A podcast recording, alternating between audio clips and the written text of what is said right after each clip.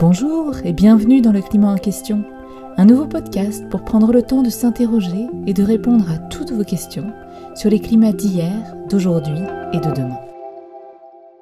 Je m'appelle Céline Ramstein et cela fait une dizaine d'années que je travaille sur les questions climatiques. Pendant toutes ces années, comme vous sans doute, j'ai vu ce sujet devenir un enjeu planétaire et une source de préoccupation, voire d'angoisse. En effet, l'ampleur de la crise est telle que parfois cela semble trop compliqué. L'on a du mal à savoir ce qu'il faudrait vraiment faire. Est-ce qu'on peut d'ailleurs encore faire quelque chose? Est-ce que la Terre a connu des changements pareils dans le passé? Et depuis combien de temps sait-on que le réchauffement climatique a commencé? Et pourquoi n'a-t-on rien fait plus tôt? Toutes ces questions, et bien d'autres, Gilles Ramstein et Sylvestre Huette se les sont posées dans un livre publié en plein confinement, Le climat en 100 questions. Dans ce livre, ils ont croisé leurs approches celle d'un scientifique, spécialiste du climat. Gilles Ramstein, donc je suis euh, chercheur au laboratoire des sciences du climat et de l'environnement depuis 1992 euh, et ma recherche vise à regarder si on est capable de reproduire les climats du passé. Et c'est aussi mon père et l'approche d'un journaliste spécialiste des questions scientifiques. Sylvestre Huette, je suis journaliste spécialisé en sciences et j'ai écrit de très nombreux articles et des livres sur le changement climatique depuis 1987. Au cours des prochains mois, nous allons tous les trois vous accompagner pour répondre à toutes vos questions sur le climat, avec parfois des invités comme aujourd'hui Mathieu Ozano, le directeur du Shift Project. Mais sans plus attendre, voici le premier épisode où l'on va parler de la Covid et du climat. Bonne écoute Extrait de France 24, le 1er janvier 2020. Nouvelle année, nouvelle décennie, euh, espérons que ces dix prochaines années seront celles, enfin, de la prise de conscience de l'urgence d'agir contre le changement climatique. Bonne année. Et alors que 2021 commence, et que l'on espère que ce sera une année bien différente de l'année 2020, dans ce premier épisode, nous revenons sur cette année 2020 sous l'angle du climat. Car contrairement aux vœux de France 24, il y a tout juste un an, une éternité tellement cela nous paraît loin aujourd'hui, L'année dernière n'aura pas été l'année du climat, mais bien l'année de la Covid. Pourtant, l'année 2020 aura aussi été une année très particulière du point de vue du climat, puisqu'elle restera dans les annales comme une année où on aura connu une baisse historique des émissions de CO2. Et en même temps, on apprenait en fin d'année que 2020 serait l'une des années les plus chaudes, si ce n'est l'année la plus chaude que l'on ait jamais connue. Alors que retenir de cette année 2020 Est-ce que cette baisse historique des émissions aura au moins été une bonne nouvelle pour le climat? Pour répondre à ces questions, je me tourne d'abord vers Sylvestre Huette. Bonjour. Bonjour Céline. Alors, est-ce qu'on a eu raison de ne pas trop s'occuper du climat l'an dernier devant toutes les autres urgences? Il y a 20 ans, j'écrivais déjà que le climat, c'est ce dont on s'occupe lorsque tout va bien. Pas de guerre, pas de crise économique, pas d'urgence sociale. Là, on peut s'occuper du climat. Pourquoi? Parce que les dégâts du climat, changés par nos émissions de gaz à effet de serre, sont pour l'essentiel à venir, qu'ils surviennent comme conséquence d'un processus lent et de longue durée. Ils sont très souvent, du coup, éclipsés par d'autres causes qui surgissent et qui réclament une action urgente. Et d'ailleurs, souvent, une action qui fait appel à des énergies, donc des énergies fossiles pour la plupart, pour être conduites. Et c'est ainsi que le court terme des crises sanitaires, économiques, guerrières, fait pire que d'éloigner le long terme du climat des agendas d'action politique. Il contribue par les actions qu'il suppose à aggraver la crise climatique. Alors les crises euh, sanitaires actuelles, avec les conséquences économiques et sociales qu'elles ont, occupent l'esprit de nos concitoyens. C'est bien normal. Et donc ça peut les incliner à ignorer les autres problèmes. Mais les autres problèmes, eux, et notamment le changement climatique, ne nous ignorent pas. Donc pas de pause pour le climat. Pourtant, nos émissions de CO2 ont bien marqué une pause, une très forte baisse même, puisque d'après le Global Carbon Project, c'est une baisse historique, plus forte que celle que nous avions connue pendant la crise de 2008, pendant la Seconde Guerre mondiale. Alors, je me tourne maintenant vers Gilles Ramstein. Bonjour. Bonjour Céline. Alors, est-ce que cette baisse historique des émissions de CO2 n'est pas quand même une bonne nouvelle pour ralentir le réchauffement climatique? Alors déjà, du point de vue quantitatif, cette baisse, elle est tout à fait spectaculaire, elle est bien mesurée. Donc, euh, par exemple, on sait que si on se limite à la période janvier-juillet, euh, période du premier confinement, où une énorme partie de la population a, été, effectivement confinée, eh ben, on a une, baisse de l'ordre de 8,8% des émissions de CO2. Alors, cette baisse euh, entre janvier et juillet, elle, elle, est, elle est, modulée hein, suivant les pays. Euh, par exemple, elle correspond à près de moins 12% pour, euh, pour les États-Unis, moins 9% pour, euh, pour la communauté européenne. Et en fait, elle correspond à une baisse bien moins importante pour la Chine. Si maintenant on regarde les derniers chiffres qui sont tombés, qui incluent de janvier jusqu'à novembre, alors là, on a une baisse de moins 5,3% seulement, puisque entre les deux confinements, il y a eu une relance de l'activité. Et dans des pays comme la Chine, qui finalement ont été assez peu touchés du point de vue euh, de la baisse des émissions, on voit que les Chinois, à la fin de l'année 2020, auront émis à peu près la même quantité qu'à la fin de l'année 2019. Donc, du point de vue de la Chine, eh bien, on arrive en fait à des résultats tout à fait analogues à ceux de l'an dernier. D'accord, donc on a une baisse des émissions extrêmement temporaire et dès que la relance est là, on repart de plus belle, voire même encore pire qu'avant. Alors comment est-ce qu'on fait pour se sortir de cette crise économique et sanitaire sans retomber directement dans la crise climatique? Est-ce qu'il faudrait juste qu'on reste chacun chez soi, confiné jusqu'à la fin des temps? Ah, Certainement pas. Surtout que ces arrêts sont vraiment douloureux pour les populations et particulièrement pour les plus pauvres. Ce qu'on observe aujourd'hui, c'est un chômage massif, des pertes de revenus, des disparitions de petites entreprises. Le prix à, payer pour lutter contre le coronavirus était nécessaire, évidemment, mais il est très lourd. Et il aggrave les inégalités sociales, jusqu'à faire que des populations en soient à demander d'une aide alimentaire dans nos villes. Et même la chute du tourisme international, dont on s'est félicité parce que ça a diminué fortement les émissions de CO2 des avions, elle prive des revenus de millions de personnes qui vivent de l'industrie du tourisme. Et parmi ces personnes, il y a des familles très pauvres dans des pays de destination comme euh, l'Égypte, le Vietnam ou, le Sénégal. Finalement, cette contradiction entre vie économique et impératif climatique a l'avantage de mettre l'accent sur la difficulté principale de toute politique climatique. Une politique climatique ne doit pas mettre en cause les objectifs de développement social et en particulier pour les pays pauvres. Et c'est d'ailleurs l'une des exigences du texte de la Convention climat de l'ONU signée en 1992. Et sans cette exigence, les pays pauvres ne l'auraient jamais signée. Cette contradiction, elle existe, il faut l'affronter et non la nier. Et sa conséquence principale doit être soulignée. Ce sont les pays riches, les plus émetteurs de gaz à effet de serre, qui doivent les premiers et le plus vite restreindre leurs émissions. On reviendra d'ailleurs sur ces questions de justice climatique et de solidarité internationale dans un prochain épisode. Donc on voit bien que cette chute brutale des émissions est évidemment la conséquence d'une crise sanitaire et économique extrêmement grave dont on ne peut pas se réjouir. Mais comment est-ce qu'on peut imaginer cette sortie par le haut, donc se remettre de, cette crise terrible, sans pour autant augmenter nos émissions Je me tourne maintenant vers le scientifique. Gilles, de ton point de vue, comment on fait?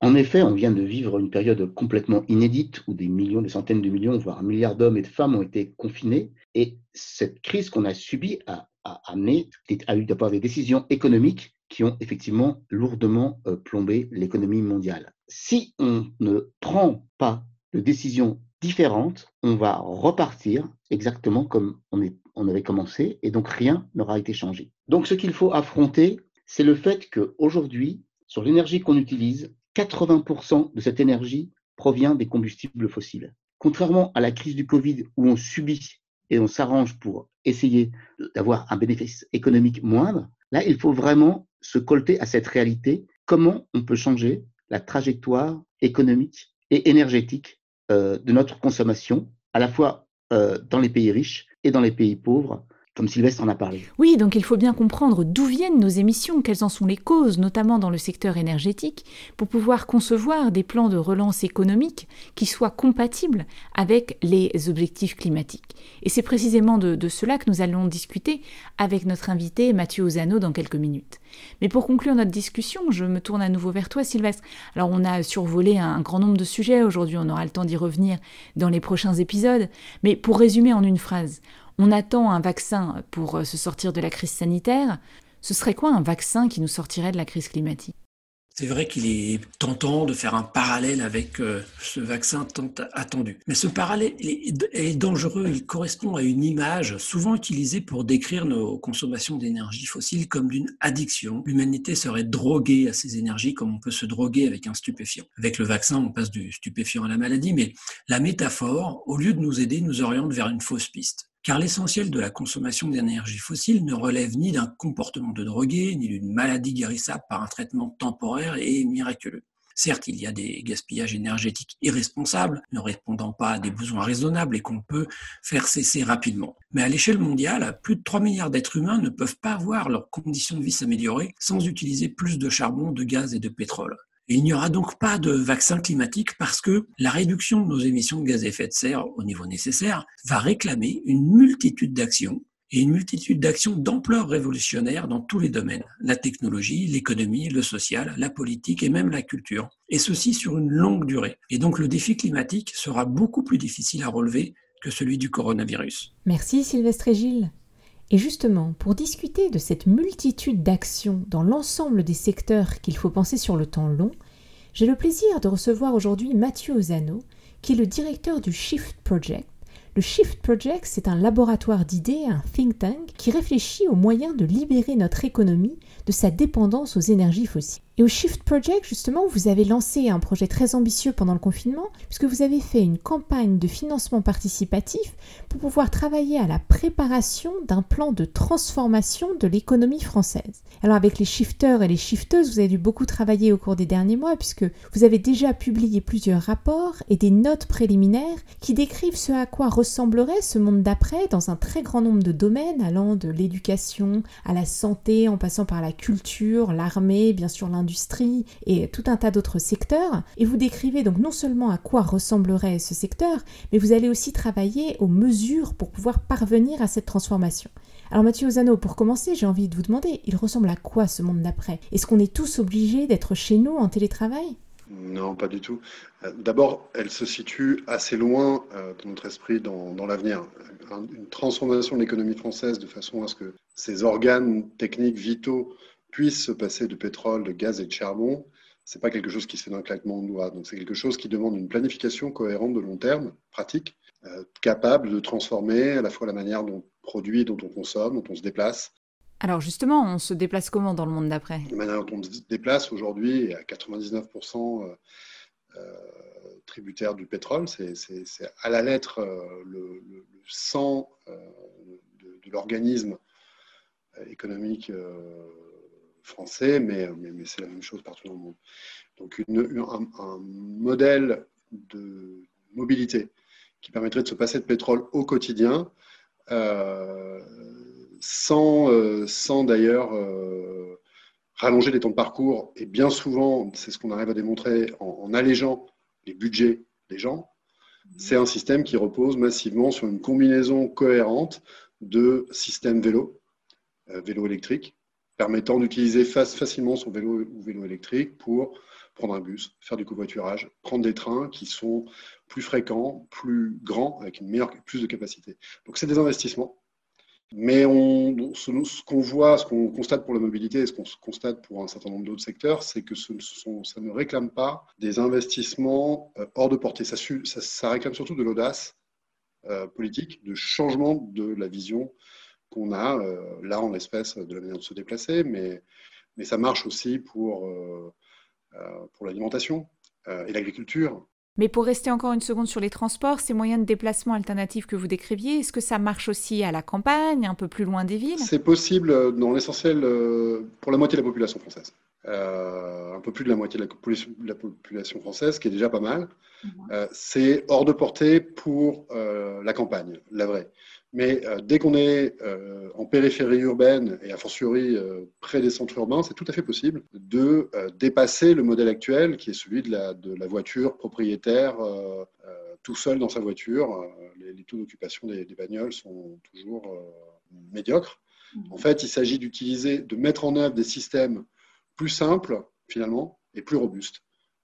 D'accord, donc on a parlé de comment on se déplace, maintenant comment on se nourrit dans le monde d'après? Qu'est-ce qu'on mange? J'imagine un régime basé sur des aliments plutôt bas carbone Nous savons alors déjà comment est-ce qu'on produit la nourriture? Euh, sortir, du, sortir du pétrole, ça veut dire plus de travail, bizarrement. Ou pas bizarrement, enfin si on y réfléchit deux secondes, en fait, sortir euh, du pétrole, ça veut dire que vous pouvez plus aussi facilement faire venir de l'autre bout de la Terre euh, des produits, en particulier des denrées, agricoles. Aujourd'hui, on nourrit notre bétail en France avec du soja qu'on fait pousser euh, en Argentine, par exemple. Euh, revenir, sortir du pétrole dans le, domaine, dans le domaine agricole, comme dans la plupart des domaines, c'est se rapprocher des centres de production et les rendre plus simples et plus robustes. Et en l'espèce, de notre point de vue, c'est remettre quelques centaines de milliers de personnes dans les champs. En créant des emplois, même beaucoup d'emplois. Oui, c'est ça. En fait, en fait, sortir du pétrole, c'est dégrader la productivité de l'emploi. Vous avez besoin de plus de bras qui sont euh, aujourd'hui des bras mécaniques. D'accord, donc un secteur agricole qui produit plus d'emplois, qui est plus local. Est-ce qu'on produit aussi des choses différentes, notamment pour s'adapter au réchauffement climatique? La vérité est dans les nuances de gris, en fait. Elle n'est pas noir ou blanc. On pense en particulier qu'il est euh, important de déspécialiser euh, les régions agricoles de façon à ce qu'elles ne soient pas exportatrices d'un seul truc et qu'elles importent tout le reste. Ça, ça ne nous paraît pas sain. Euh, a contrario, c'est largement une vue de l'esprit d'espérer que la Bretagne ou même que la Picardie soit autonome sur, son alimentation. Mais c'est une complémentarité des régions entre elles, françaises, européennes, euh, avec euh, comme, comme fil directeur l'idée qu'il faut arriver à avoir une agriculture qui est résiliente face au réchauffement climatique d'une part, et qui est plus sobre en énergie. Pour faire justice à chacun de ces thèmes, il faudrait quasiment qu'on y consacre un épisode de podcast entier, ce qu'on fera d'ailleurs dans le futur. Mais pour résumer rapidement, est-ce qu'il y a d'autres secteurs que vous avez identifiés et que vous allez approfondir euh, dans votre plan de transformation de l'économie française? Alors la nouveauté pour euh, dans, l'une des nouveautés dans l'approche qu'on adopte, c'est qu'on ne se focalise pas uniquement sur les secteurs auxquels on pense spontanément, ceux qu'on vient de citer, euh, laquelle, euh, secteur auquel on peut ajouter la production d'énergie et d'électricité. On s'intéresse aussi au secteur qu'on appelle aval euh, dans, le système, socio-technique qu'on appelle l'économie française. Donc on regarde ce qui, se passe, ce qui peut se passer pour la santé, pour la, culture, pour la fonction publique, pour un certain nombre comme ça d'organes vitaux de la société dont on sait très peu posé la question jusqu'à présent de savoir comment est-ce qu'ils opéraient dans un monde bas carbone. Euh, la santé, on n'a pas, attendu le Covid pour, réfléchir à ce que ça voulait dire un, système de santé résilient dans un monde bas carbone. Eh bien, ça pose plein de questions intéressantes. Comment est-ce qu'on assure euh, la pérennité du système de santé dont on jouit aujourd'hui dans un monde où le pétrole, degré ou de force, devient rare? Euh, alors ça pose des questions sur les transports, mais ça pose tout simplement des questions sur l'architecture du système de santé. Est-ce qu'il vaut mieux avoir des gros centres hospitaliers euh, répartis dans un certain nombre de métropoles ou au contraire euh, avoir réinstitué en quelque sorte des dispensaires un peu partout et s'aimer sur le territoire c'est tout un tas de questions comme ça qu'on va explorer, qu'on a commencé à explorer en consultant aussi des experts, hein, bien sûr. Hein. on n'est pas on fait pas ça, euh, on fait pas ça en chambre. On consulte constamment euh, des, gens qui sont, qui sont compétents sur leur domaine, mais en leur posant la question est-ce que vous vous êtes projeté dans un monde bas carbone et qu'est-ce que ça peut vouloir dire? Ce qui est intéressant systématiquement, c'est que justement la question est, systémique. Oui, à défaut de pouvoir utiliser ma comparaison avec le vaccin, cette image que vous utilisez d'un organisme vivant avec des organes vitaux qu'il faut alimenter et alimenter par autre chose qu'une dépendance totale au pétrole, c'est vraiment une question systémique. On a beaucoup regardé ces questions de transition énergétique comme des questions d'organisation, de solutions techniques ou d'aiguillons économiques, type euh, taxe carbone.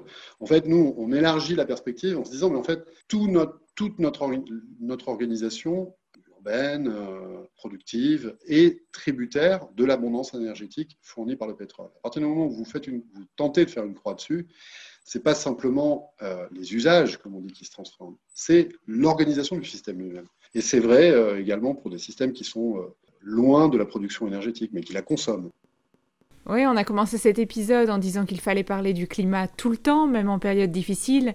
Et vous nous dites qu'il faut aussi parler du climat partout, même dans les secteurs comme la culture ou la santé, qui sont ceux en première ligne dans la crise sanitaire aujourd'hui. Ouais, c'est pas seulement à cause du, climat. Euh, pour nous, au Shift, on a, une double raison de s'intéresser à cette sortie du pétrole. Il y a le climat d'une part, caride, et puis il y a Silla, dont on parle beaucoup moins, vous savez, naviguer entre Caraïbes et Silla.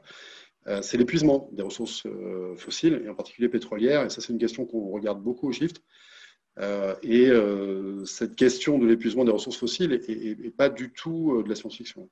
Donc c'est une seconde raison supplémentaire, cumulative, une, seconde, une seconde pathologie qu'on a développée, que l'organisme collectif a développée dans son addiction au pétrole un sujet qu'il faudra qu'on étudie dans un prochain podcast. Mais pour conclure, euh, je sais bien que vous êtes encore en train de travailler à votre propre proposition pour un plan de transformation de l'économie française au shift, mais des plans ont déjà été publiés euh, dans de très nombreux pays, notamment en France, en Europe. Alors est-ce que vous avez regardé? Est-ce que ces plans sont alignés avec les propositions que vous pouvez formuler ou les analyses que vous avez pu faire? Non, on les a regardés, c'est pour ça qu'on a prétendu, euh, de manière pas très humble, proposer notre propre plan. En fait, la plupart des plans, euh, des scénarios que vous évoquez, en fait l'immense majorité, sont issus de sources euh, bien souvent étatiques ou de grandes corporations qui n'ont pas fait une croix sur l'idée qu'on puisse faire davantage de croissance avec moins d'énergie. Nous, on n'a pas fait une croix sur cette idée, mais simplement on la met un petit peu de côté, cette idée de croissance verte, en commençant par tenter d'objectiver ce qui peut l'être, c'est-à-dire non pas la croissance économique, qui peut dire ce que c'est qu'un euro ou un dollar aujourd'hui avec la création monétaire qu'on connaît depuis 2008. Par contre, une tonne ou un joule, on sait toujours ce que c'est. Et en fait, les scénarios auxquels vous faites référence, bien souvent, la plupart du temps, postulent euh, une croissance économique qui permet de financer des trucs. Euh, ça ne nous paraît pas être une, approche euh, raisonnable, donc on décide de faire autrement, de partir de la, de partir de la physique.